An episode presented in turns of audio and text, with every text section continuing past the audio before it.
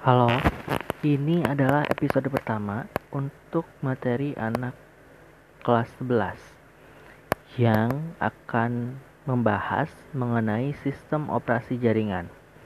Nah, di bahasan kali ini ada 4 subbab yang akan kita bahas, yaitu mulai dari pengertian, jenis-jenis, cara kerja, serta instalasi. Tapi nanti yang akan kita bahas di podcast episode kali ini adalah di 3 yang pertama, yaitu di pengertian, jenis-jenis, dan cara kerja. Dan mungkin kita bisa langsung masuk ke subbab yang pertama, yaitu pengertian. Nah, sebelum masuk ke pengertian sistem operasi jaringan, kita callback lagi pengertian tentang sistem operasi. Mungkin teman-teman juga masih ingat, jadi sistem operasi ini adalah suatu perangkat lunak yang menghubungkan sumber daya dari perangkat keras dan perangkat lunak. Nah, tanpa adanya sistem operasi ini, user atau pengguna tidak dapat menjalankan yang namanya program aplikasi pada komputer, kecuali pada saat booting aja. Setelah itu ya udah black screen. Nah, sistem operasi ini juga dibagi menjadi 2, yaitu open source dan closed source. Teman-teman udah tahu mungkin apa itu open source dan closed source? Yaitu kalau di open source berarti sistem operasi ini dibuka kodenya, dibuka source code-nya. Jadi siapa aja boleh ngembangin dan siapa aja bisa menghasilkan satu produk baru lagi dari si sistem operasi asalnya gitu. Contohnya adalah ya Android, terus Linux Ubuntu, Fedora, Red Hat, Debian, dan lain-lain sebagainya. Lalu di closed source, kalau di closed source ya sebaliknya. Dan mungkin teman-teman juga udah tahu contoh yang paling populernya ada 2, yaitu macOS dari Apple dan Windows dari Microsoft. Nah, setelah kita udah callback nih tentang sistem operasi, nah kita masuk ke sistem operasi jaringannya. Jadi kalau sistem operasi jaringan berarti adalah suatu perangkat lunak yang ditujukan untuk menangani sebuah jaringan.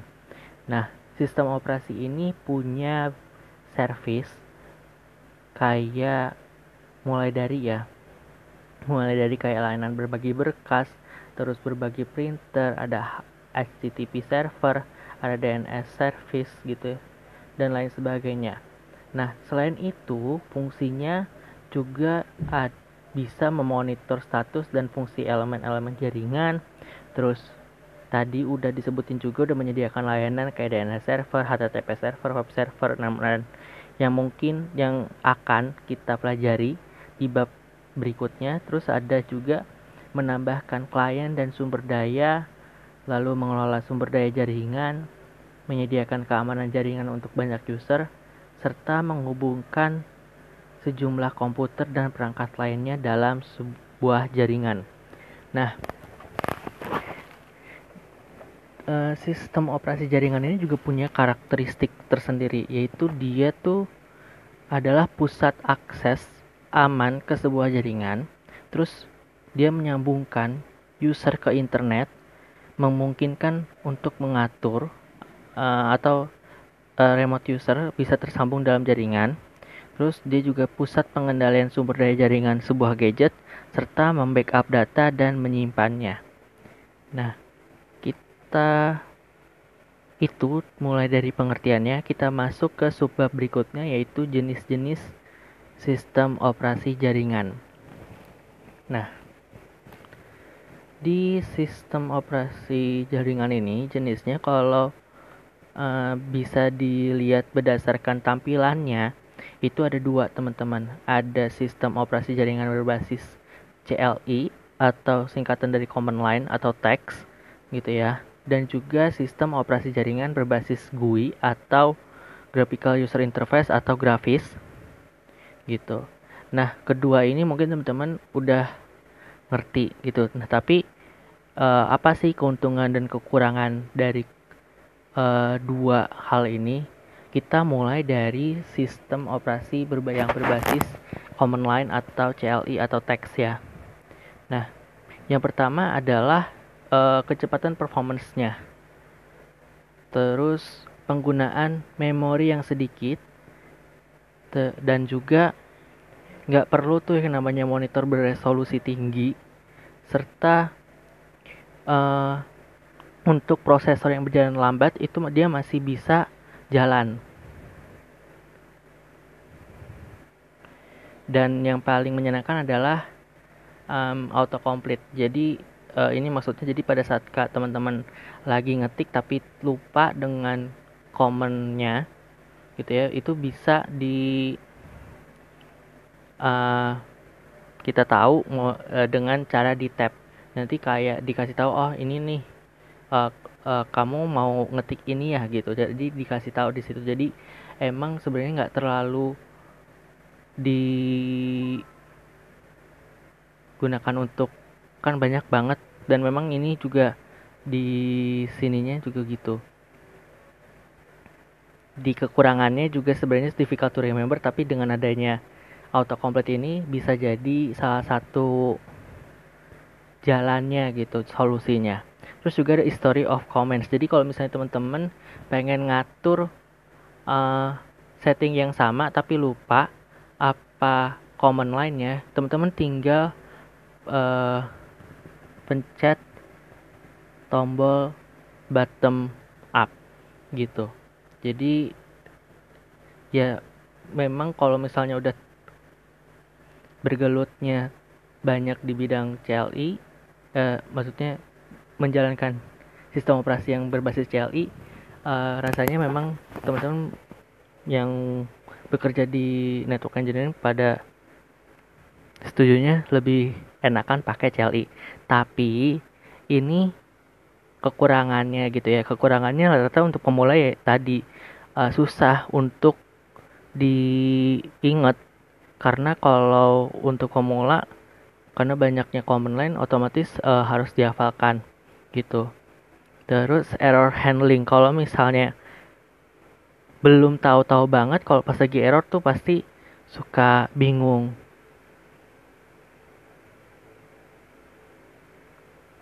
Tiga itu sih yang memang jadi kekurangannya.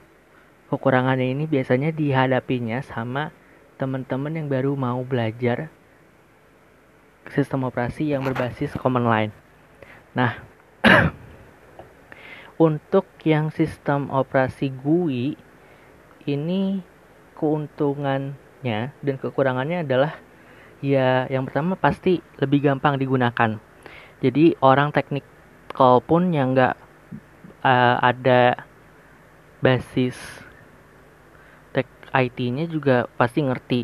Terus ada drag and drop fitur, karena juga dan juga tampilannya juga lebih menarik, jadi nggak bosen, user friendly, dan bisa digunakan untuk teman-teman difabel gitu. Karena misal maaf ada yang tangannya buntung kan otomatis harus pakai, karena kan di command pasti harus ngetik. Nah, dengan adanya ini ya dengan suara juga udah bisa gitu ya.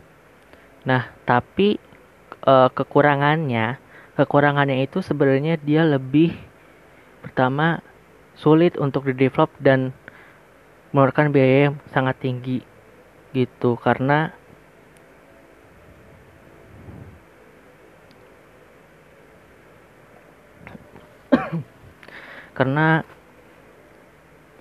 karena berbasis GUI itu, user interface itu, ngebuat user interface tuh software yang ada user interface-nya tuh lebih susah dan sulit gitu.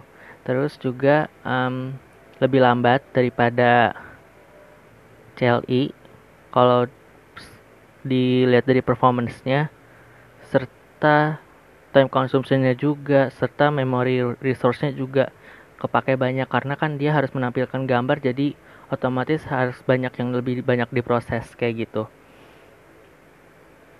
Jadi itu keuntungan dan kekurangan dari kedua jenis sistem operasi, baik yang di CLI maupun di grafis.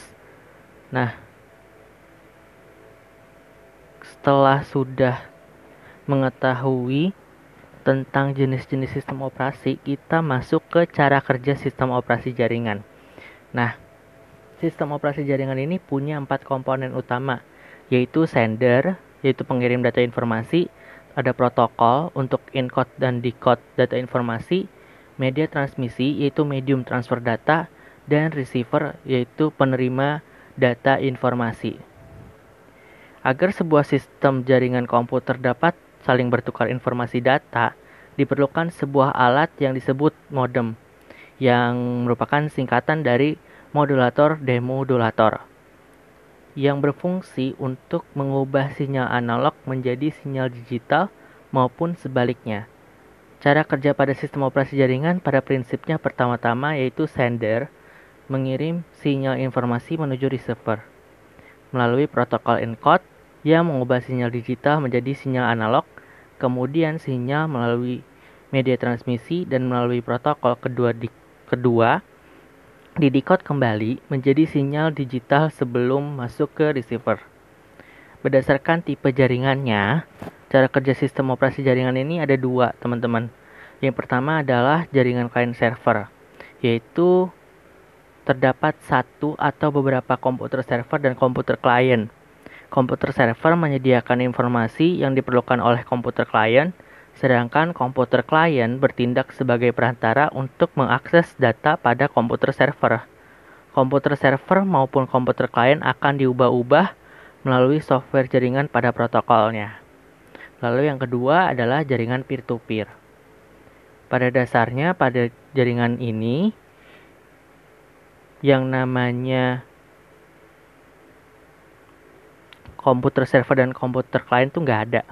Karena semua komputer dapat melakukan pengiriman maupun penerimaan informasi, sehingga semua komputer dapat berfungsi sebagai klien dan server sekaligus.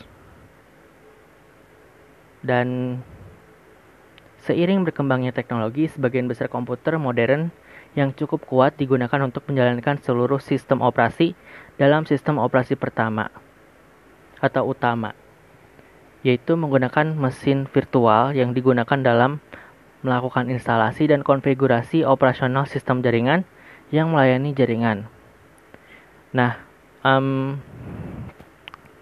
ini adalah beberapa aplikasi yang digunakan untuk melakukan instalasi sistem operasi menggunakan mesin virtual, yaitu mungkin teman-teman udah tahu ada VirtualBox, ada Parallel, ada VMware, Kuemu, dan Windows Virtual PC.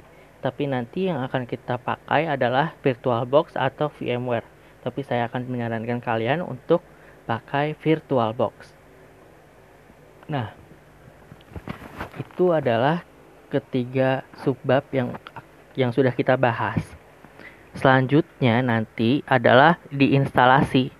Nah, untuk diinstalasi, teman-teman silahkan lihat lagi di Google Classroom-nya. Di situ saya sudah mencantumkan tugas apa yang harus kalian lakukan.